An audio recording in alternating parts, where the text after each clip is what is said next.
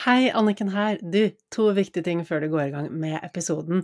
Hvis du er i Oslo 11. juni, så skal Torunn Ytrehus, Irina fra Happy Foods og jeg holde en liten feiring på Nordli universitetsgata, der vi samler masse fine folk, og forhåpentligvis deg også, signerer bøkene våre, så da kan du sikre deg en gave med en fin hilsen hvis du ikke har boken ennå, og vi serverer, eller Irina serverer en smakebiter fra kakene i kafeen hennes. Så det er 11. juni klokken 17 til 18.30 på Nordli universitetsgata. Og hvis du bor i Stavanger eller området rundt Stavanger, så er jeg der lørdag 15. juni på Nordli i Stavanger klokken 14 til 15. Og vet du hva, det er ikke bare jeg som skal være der. Anette Løno fra Helsetipspodden kommer også til å være der, så vi vil gjerne ha klemme fra deg og få pratet med deg og sett deg. Vet du hva, jeg gleder meg så utrolig mye til å treffe alle, alle dere som kommer.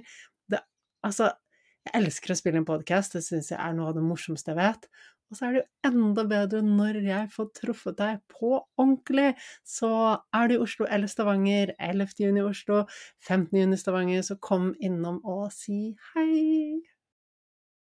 Velkommen til Level Up, en podkast for deg som vil ha mer ut av livet. Jeg er Anniken Binds, mentaltrener, mamma, gründer og helsenerd. Jeg har alltid siktet høyt og har nådd de fleste fjelltoppene jeg har drømt om. I denne podkasten deler jeg mine hemmeligheter og beste verktøy, sånn at du også kan få det livet du drømmer om. Jeg tipper at du kjenner deg presset til tider. At du føler at du har for mye å gjøre, og for lite tid, og for lite energi.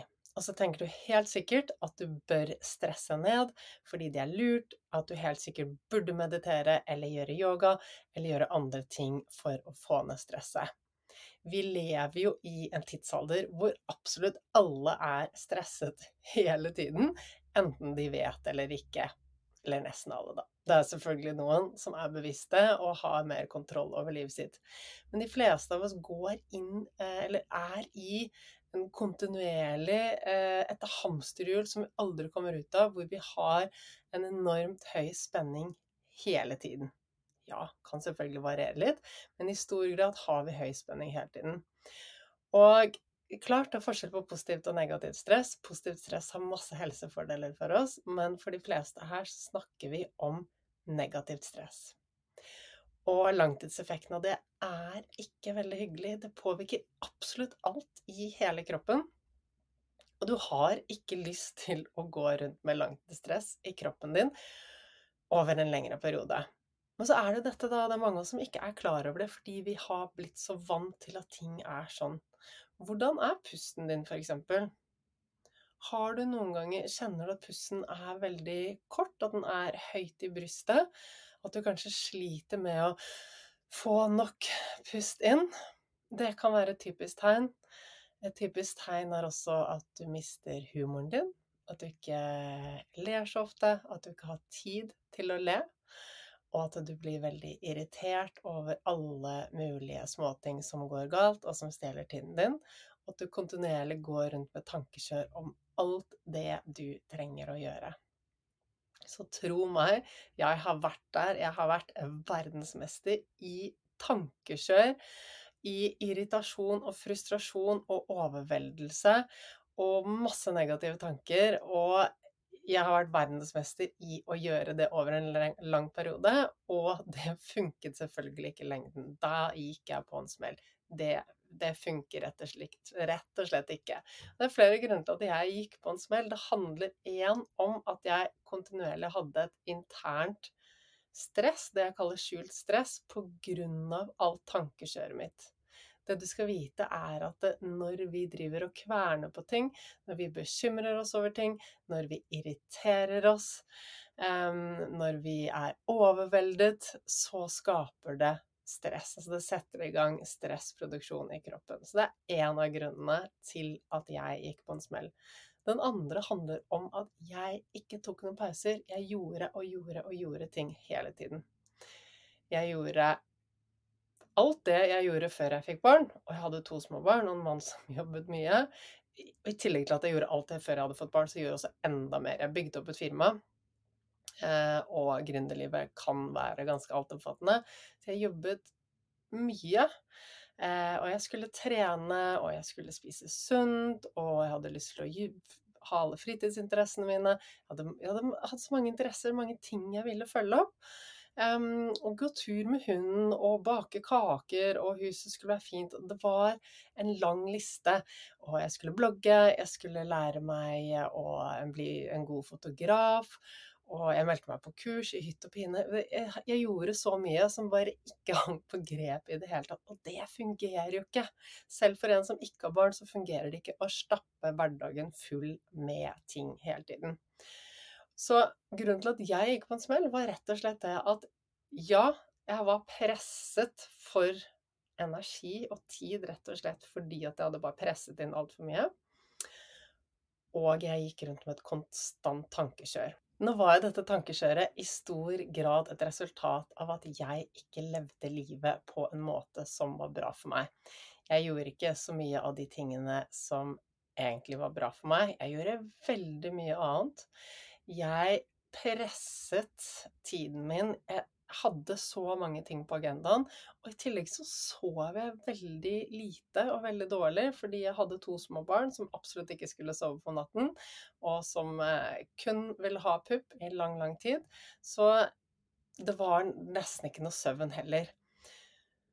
Og for meg så var det å hvile, det var helt gresk. Altså jeg så på det å hvile som noe Altså, det å hvile på dagen, det, det var bare ikke noe for meg. Jeg så på det som Altså, jeg fikk en eller annen sånn nedturfølelse når jeg tenkte på å, å hvile på dagen. Jeg, det var ingen gode Jeg hadde ingen gode følelser knyttet til det å legge seg ned og hvile. Jeg tenkte at det, Men jeg fikk så mye gode følelser ut av å gjøre ting. Selvfølgelig gjør vi det. Vi får alle disse belønningshormonene.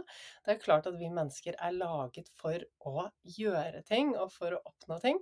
Så jeg fikk jo jeg slet rett og slett med å tenke at eh, det var lurt å hvile på dagen. Eh, selv i en småbarnsfase med lite søvn. Og jeg hadde ikke lyst. Det satt så, så langt inne. Jeg hadde virkelig ikke lyst til å hvile på dagen. Men så var det sånn da at jeg på et eller annet tidspunkt så skjønte at her må jeg gjøre noe. Og det gjorde jeg også. Jeg eh, begynte med en form for avspenning midt på dagen. Og jeg får legge til at jeg gjorde yoga og drev et yogastudio, og var kanskje en av de mest stressede personene. Det er ikke gitt at selv om vi lever og ånder yoga, at vi får redusert stress. For det kommer jo an på Du kan fortsatt gjøre yoga eller ligge i en avspenning og ha fullt tankekjør hele tiden, og det hadde jeg. Men plutselig så, så begynte kroppen å bare kreve hvile.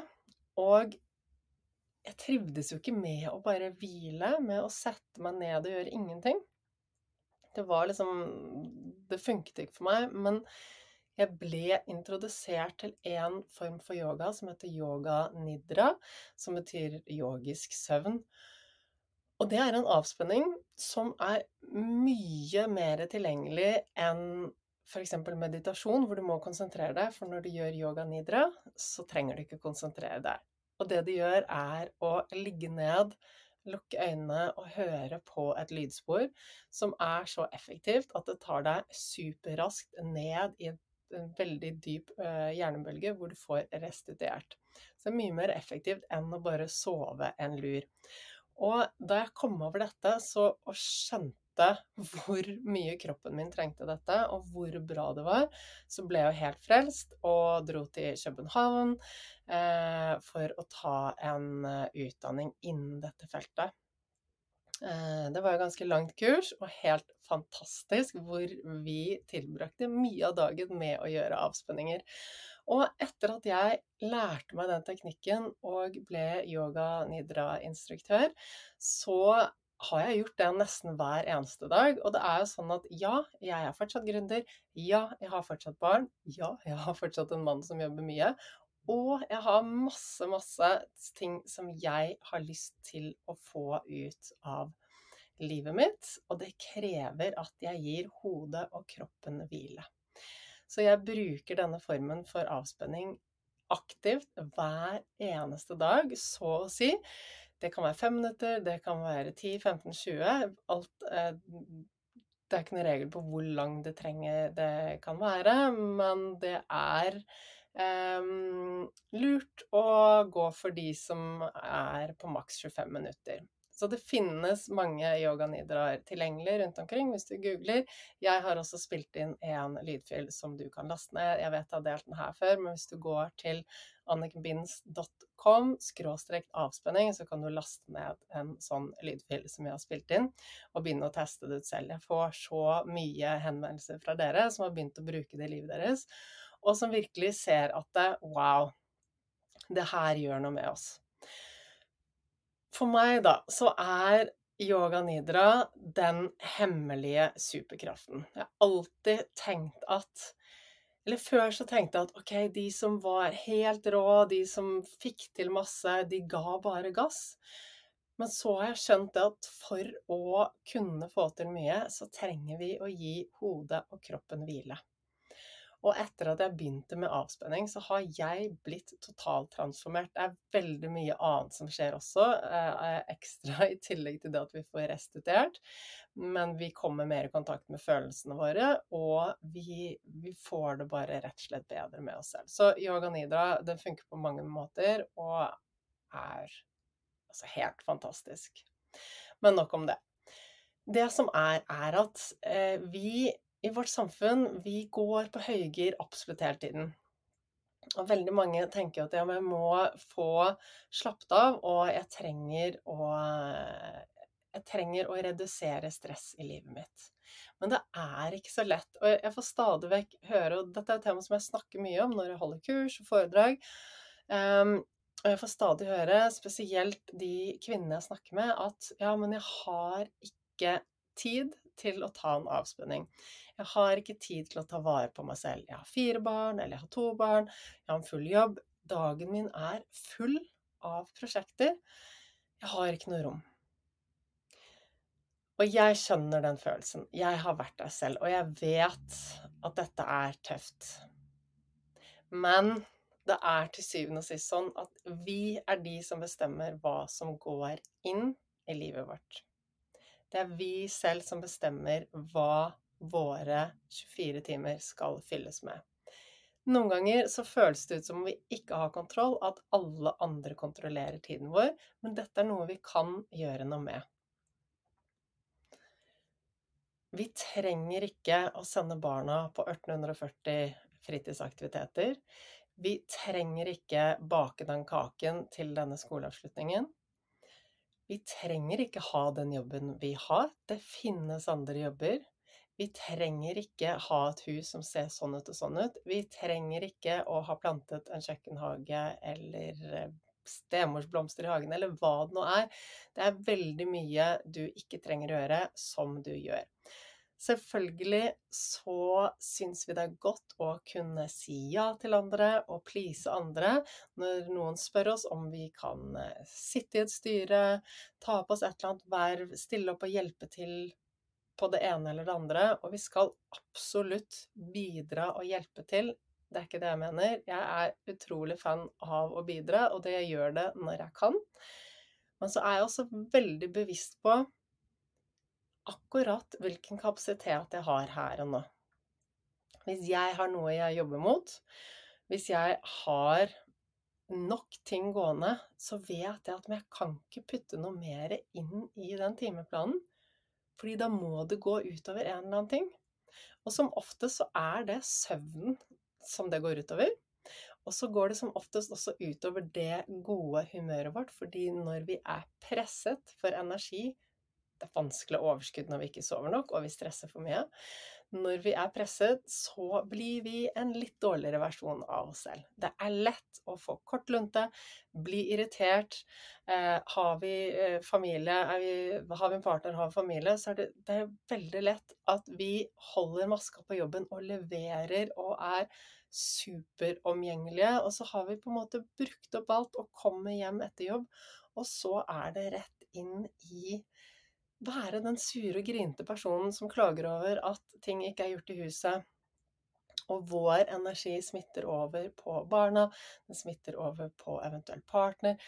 Energi smitter mellom mennesker. Så er vi stresset, så vil de rundt oss også bli stresset. Og det ser man jo veldig godt på dyr også. Dyr som lever med mennesker som er veldig stresset, de blir også stresset. Så dette smitter.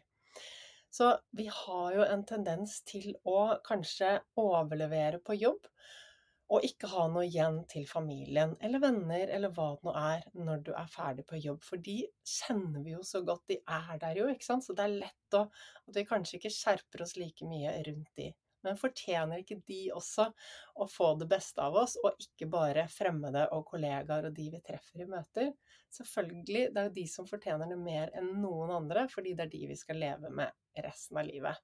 Og så gjør vi alltid en ekstra innsats for fremmede, og det handler om at vi har et behov for å bli akseptert eh, og å ha tilhørighet. Så vi går lett inn i en eh, en mindre hyggelig versjon av oss selv som vi kanskje ikke trives med. Og hvis du kjenner på det at du har Altså at du reagerer på måter som du ikke trives med, at du blir lettere frustrert, lettere irritert, at du blir overveldet og lettere stresser, så handler det om at du ikke er i balanse. Det handler om at du ikke har prioritert det som er den viktigste, i mine øyne, mentale teknikken vi har. Vi har mange fine mentale eh, teknikker som vi bruker for å trene oss opp for å nå resultatene våre. Men det viktigste, i mine øyne, som vi ofte overser fordi det er lett å nedprioritere den, det er teknikken som vi kaller avspenning. Jeg har sagt det før, det vet jeg, og jeg kommer til å si det så mange ganger igjen. Fordi avspenning er helt nødvendig for at vi skal fungere. Det betyr ikke nødvendigvis at du trenger å legge deg ned i en yoga nidra og ta eh, en avspenning, men det betyr at du trenger å i hodet og kroppen fri og ta nok pauser med god kvalitet. Det vil si pauser hvor du ikke fyrer eh, opp eh, stress i kroppen, som du f.eks. gjør hvis du scroller på Instagram eller ser på TV. Eh, pauser hvor, altså hvor, du kan senke stressnivået i kroppen. Og det handler om å ikke gjøre noe, kanskje. Det handler om å Det kan være en løpetur, det kan være å sitte og se på solnedgangen. Det kan være de tingene som gjør deg glad, eller bare le en god latter sammen med noen du er glad i, eller bare sitte inntil noen Det kan være veldig mye, men vi trenger å ta pauser. Og det er i mine øyne den største hemmelige superkraften vi noensinne kan ha. De som ikke er gode på å hvile, de går på en smell. De fungerer ikke i lengden. Det er ingen av oss som er overmenneskelige. Ingen av oss som kan bare kjøre på og kjøre på og kjøre på. Det funker ikke alle trenger å ta hensyn til dette. Før eller siden. På et eller annet tidspunkt vil det innhente oss. Og de som er så smarte at de skjønner det, og de bruker det bevisst, de har en hemmelig superkraft som gjør at de kommer til å nå så langt. Og vi tenker ofte at en superkraft handler om å krefter, at vi bruker energi, at vi har mye energi. Men avspenning er det som genererer energi. Uten avspenning så har vi jo ikke noe energi, så minene er det virkelig den største av alle superkreftene. Har vi ikke den, bruker vi ikke den, så henger vi bak. Da kommer vi til å tape. Og jeg mener det. Jeg ser altfor mange som går på en smell, og som får utallige forskjellige lidelser fordi de stresser for mye, eh, og som blir utmattet, og det tar, kan ta veldig lang tid å komme tilbake igjen hvis man i det hele tatt kommer tilbake igjen. Så avspenning er noe vi skal ta seriøst. Avspenning betyr at du tar pause fra alt stresset. Hvordan du gjør det, det finner du ut av selv. Det er det som fungerer for deg de tingene som gir deg energi når du kjenner at du kan skru av hodet og gi kroppen også hvile.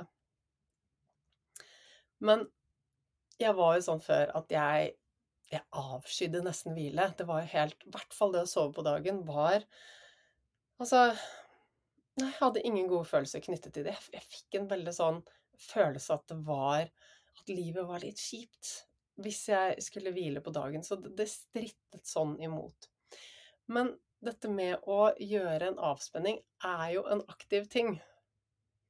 Det er en aktiv ting fordi du bevisst legger deg ned, bevisst hører på et lydspor som varer x antall minutter. Så for meg så var det inngangsporten til det å kunne gjøre avspenning, det å bli glad i å ha mental ro, og inngangsporten til meditasjon. Det var denne avspenningen. Fordi at det var jo en aktiv handling også. Så jeg var der før hvor jeg slet med å ikke gjøre noe. Og dette er noe jeg har jobbet med lenge. For jeg har tenkt at ja, det er bra for meg å ikke gjøre noe, men, og jeg har ikke tid til å ikke gjøre noe. Jeg har så mye jeg skal gjøre. Så jeg har jobbet lenge med å få redusert antall gjøremål i livet mitt. Jeg fjerner alt fra livet som ikke bidrar til det som er viktig for meg. De tingene som ikke bidrar til visjonen min, enten privat eller på jobb, som jo utveier hverandre også, de eksisterer ikke i livet mitt. Jeg sier nei med god samvittighet, for jeg vet at hvis jeg ikke sier nei, så går det utover meg og det går utover dere som skal få kunnskapen min, fordi hvis jeg går på en smell og ikke har energi, så vil jeg ikke kunne hjelpe dere. Så jeg sier nei med veldig god samvittighet. Og så handler det også om å være en god mamma, en god kjæreste, en god søster, en god datter, en god venninne. Hvordan skal jeg overskudd til det hvis jeg hele tiden sier ja til ting og stiller opp på alt mulig rart? Nei, det funker ikke. Så i mine øyne så er den eneste bærekraftige måten å gå gjennom livet på, er å sørge for nok hvile med god kvalitet ved å rydde opp i livet, ved å si nei til de tingene som ikke passer inn i planen min. Skulle det noen dager være sånn at jeg har masse tid til å gjøre ingenting, så selvfølgelig kan jeg takke ja til noe. Men som regel er jeg ganske bevisst på hva jeg bruker tiden min på. Og det skal også sies at jeg nå har blitt god på å legge inn tid i løpet av uken hvor jeg ikke gjør noen ting. Mange kvelder i uken hvor jeg ikke har en eneste plan.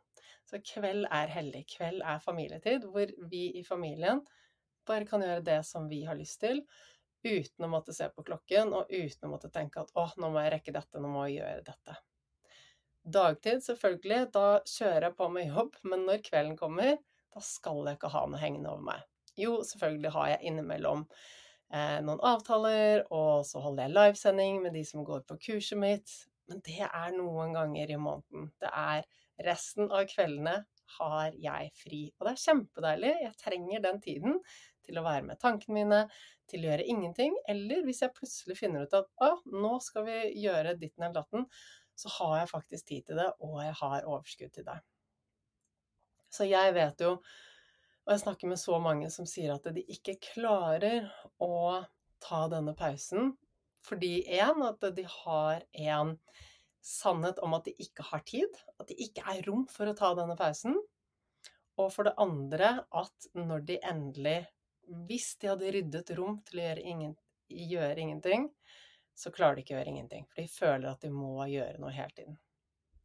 Og det handler om vaner, det handler om en sånn følelse at vi trenger å være produktive. Men så handler det også om noe helt annet. Og det er en indre uro. Og det som driver frem denne indre uroen, er rett og slett hjernen vår som er veldig redd for at vi ikke skal overleve hvis vi ikke produserer nok, hvis vi ikke tilfredsstiller andre nok, hvis vi ikke har masse forventninger til oss selv og lever opp til de, så kan vi kanskje ikke være like verdifulle, tenker hjernen. Kanskje vi da blir sett på som et eller annet negativt. At vi på en måte ikke presterer bra nok. Sånn at vi mister tilhørighet. Og mister vi tilhørighet, i hjernen vår sine øyne, og da kan vi dø. Så hjernen vår er helt Altså, la oss si det fanatisk eh, obsessed med tanken på at vi ikke må miste tilhørighet.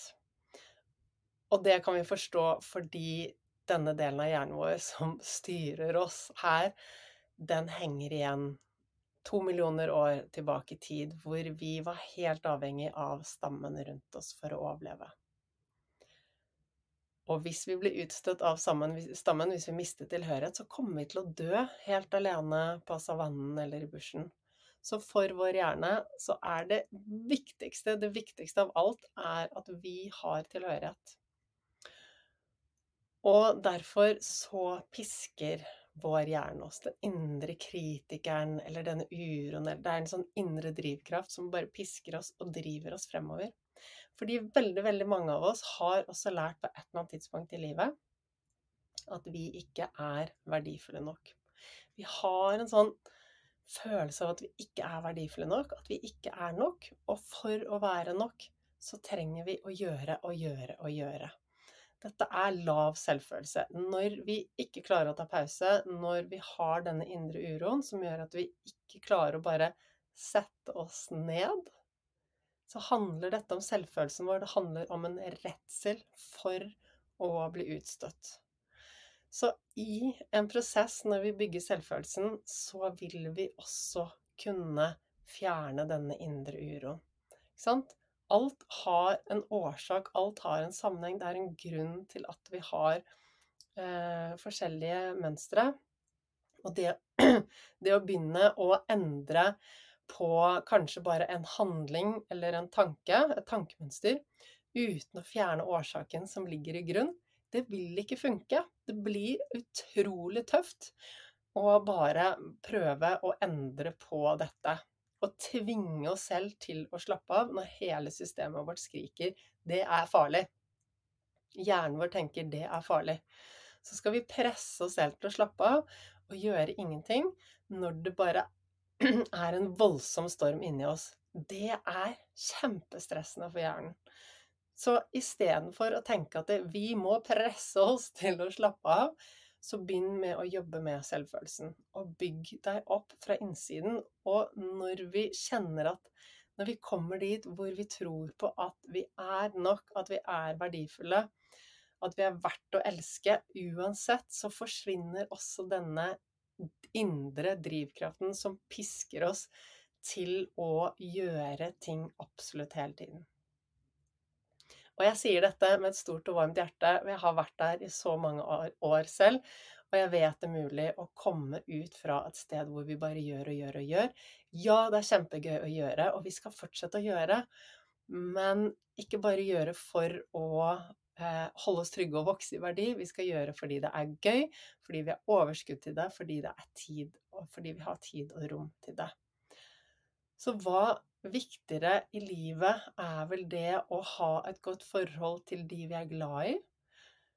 Studier som har eh, studert mennesker over et helt langt livsløp, ser jo det at de menneskene som lever lengst og er lykkeligst, er de som har gode sosiale relasjoner. Det handler ikke om penger eller sosial status eller noe annet. Det handler om de gode relasjonene. Og skal vi ta oss helt ut på jobb, skal vi jobbe masse, masse hele tiden, for så å ikke ha tid til familien eller vennene, og ikke ha god energi når vi er sammen med dem, når vi blir den dårlige versjonen av oss selv som bare stresser og klager, som ikke har det morsomt lenger, er det verdt det da? Og jeg så en film for en stund siden som begynte veldig, veldig morsomt, som handlet om eh, Jeg tror den het 'Becoming 40', eller noe sånt nå. Det handler i hvert fall om et par som hvor eh, kona fylte 40. Og eh, det var en ting jeg bet meg merke i. Starten av filmen var ganske, ganske morsom, og så den, eh, tok den eh, litt for mye av. Um, så jeg, jeg, mener ikke at du trenger å se den. Men det jeg grep meg selv i å legge merke til, var da hun, som da er kona som akkurat har fylt 40, de har to barn, hun sier det at Ja, men før var jeg morsom. Hva er det som har skjedd med meg? Før så var jeg en morsom person. Nå er jeg bare en som klager og kjefter og irriterer meg og er frustrert. Hvor ble det av den gamle meg? Og da tenkte jeg veldig på det at ja, jeg var der i så mange år selv hvor jeg bare Jeg var ikke en kul person i det hele tatt. Eh, og du som lytter nå, du kjenner meg kanskje som den utgaven, eh, den Anniken som er rolig og behersket og ikke stresser. Eh, og er glad og har det kjempebra. Men jeg var ikke der før. Jeg var eh, Kanskje på utsiden så det sånn ut, men jeg var jeg, Altså, jeg var veldig negativ, og jeg irriterte meg mye. Og, og, jeg, og jeg, kommenterte sånne småting eh, når ting ikke var på stell i huset. Um, jeg var rett og slett ikke en hyggelig person, og det eneste jeg tenkte på, var, eh, var, egentlig bare det å stresse over hvordan ting skulle være i huset. Eh, stresse over det, at de ikke var sånn som jeg ville at de skulle være. Så jeg brukte all tiden og energien min på å lage stress og lage overveldelse og lage irritasjon over ting som jeg ikke engang kunne gjøre noe med. Jeg bare fokuserte på det som gjorde meg enda mer stresset og lei meg og eh, sinna og irritert, og som bare tok meg lengre og lengre og lengre bort fra den personen som jeg egentlig har lyst til å være. Jeg har lyst til å være morsom, jeg har lyst til å ha overskudd, jeg har lyst til å være blid, jeg har lyst til å ha mye å gi de rundt meg, spesielt familien min, som jeg ser hver dag. Jeg har ikke lyst til å bruke opp overskuddet mitt på å stresse rundt med mye aktiviteter, som til syvende og sist ikke bidrar annet enn å stjele og tappe livssaften fra både meg og familien. Det funker ikke. Been there, done that. Det skjer ikke igjen. Så ja, det har vært en lang prosess for meg, men det handler mye om først å bli bevisst på Oi, disse tankemønstrene jeg har, de setter i gang produksjon av stresshormoner jeg kan meditere Jeg må meditere ganske mye for å veie opp for alt dette indre stresset som jeg skaper hver dag med tankekjøret. Så det var rett og slett å begynne å jobbe med verktøy for å bare stoppe de tankene. Men for meg så var også den viktigste erfaringen var at det her ødelegger livet mitt. Og det ødelegger helsen min. Alt det som er viktig for meg i livet, av mine verdier, det blir satt på spill ved at jeg fortsetter med dette tankekjøret og all den irritasjonen. Det, det kan jeg ikke ha noe av. Livet er så kort at jeg bare Jeg bestemte meg for at jeg, jeg kan ikke Jeg nekter å fortsette å leve på den måten hvor jeg ikke har det bra fordi jeg kan stoppe med det. Så det var en prosess hvor jeg lærte meg av med alle disse negative tankemønstrene som jeg hadde lært meg. I tillegg så begynte også en prosess med å bygge opp selvfølelsen. For det er klart at det, ja, jeg kunne lære meg av med mange av disse tankemønstrene, men de var dukket opp av at jeg hadde denne indre uroen, denne indre drivkraften, etter å få gjort masse hele tiden. Jeg måtte bruke tiden mest mulig, jeg måtte være produktiv. Og det handlet om den redselen som hjernen min hadde for å ikke være bra nok. Så når jeg nå vet at jeg er bra nok, og jeg vet at det er bra for meg å praktisere denne mentale teknikken, som vi kaller avspenning, så gjør jeg det også. Jeg bruker det aktivt. Er jeg like god på det hver dag? Nei, absolutt ikke. Jeg er ikke en perfekt utgave av noen ting. Det er dager hvor jeg putter inn for mye. Det er dager hvor jeg kjenner på irritasjon eller frustrasjon. Vi er mennesker. Det er helt, helt greit. Men i det store og det hele så er dette ting som jeg bare har strøket ut av livet mitt. Og det handler om at jeg er veldig god på avspenning. Og jeg får spørsmål fra mange. Hvordan kan jeg gjøre Har du et verktøy for å takle tankene mine? Har du et verktøy for å, um, å takle stress? Og så begynner jeg alltid å sjekke inn OK, men ja, du kan få mange fine verktøy, men hvis du ikke gjør noe med det som ligger på undersiden, så blir det som å bare stå og, og stampe i noe som du ikke kommer ut av, fordi at det, du fjerner ikke årsaken, du fjerner ikke det indre stresset. Så vi er nødt til å bare jobbe i dybden og få bort det som, det som ligger der. Vi trenger å eh, jobbe med at vi føler oss verdifulle, og vi trenger å bare begynne med avspenning. Rydde opp i livet, fjerne det som ikke funker, og ta oss tid til å gjøre ingenting. Ja, jeg vet det er skummelt å bare sette seg ned og gjøre ingenting, Så det å lytte til et lydspor, lese en bok kan være en fin ting, drikke en kopp te og se utover solnedgangen. Men bare begynn å sette av mer og mer tid til eh, å rett og slett å ta pause. Og hvis du er en av de som tenker at det har jeg ikke tid til, jeg har altfor mye å gjøre, jeg har ikke noen sekunder til overs i eh, hverdagen min, da vil jeg utfordre deg til å begynne å se på livet ditt på nytt. Det er du selv som velger hva du putter inn i det. Du selv som prioriterer hva du bruker tiden din på. Så slutt å si 'jeg har ikke tid'. Begynn å si 'jeg prioriterer å bruke tid på det', og si 'jeg prioriterer å bruke tid på det'. Hvis du prioriterer å bruke tid på å sitte og scrolle på Instagram, eller se på Netflix, eller du prioriterer å um, kjøre til fotballtrening, eh, skitrening og alt sånn hver kveld fordi at barna går på tre-fire aktiviteter hver, eller at du sitter i tre forskjellige styre, eller hva det nå er du er. Du trenger ikke å gjøre alt, så bare vurder hva som er nødvendig. Det er opp til deg å bestemme hva du putter inn i din hverdag.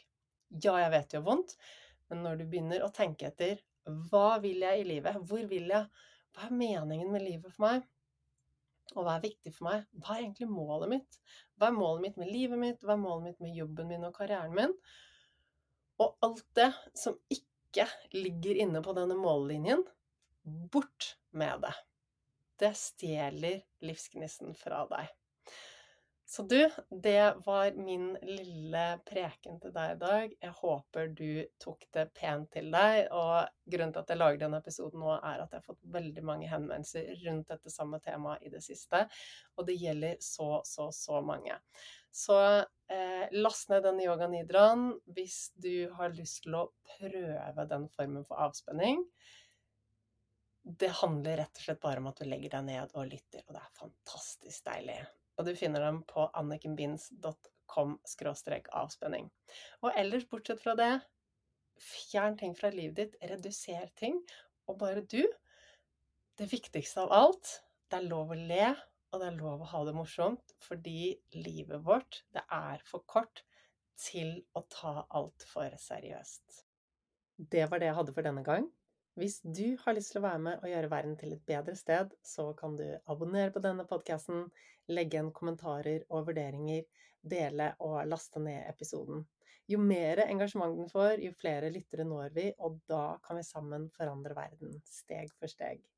Min visjon er å hjelpe flest mulig til et bedre liv, og du er viktig for at det skal være mulig.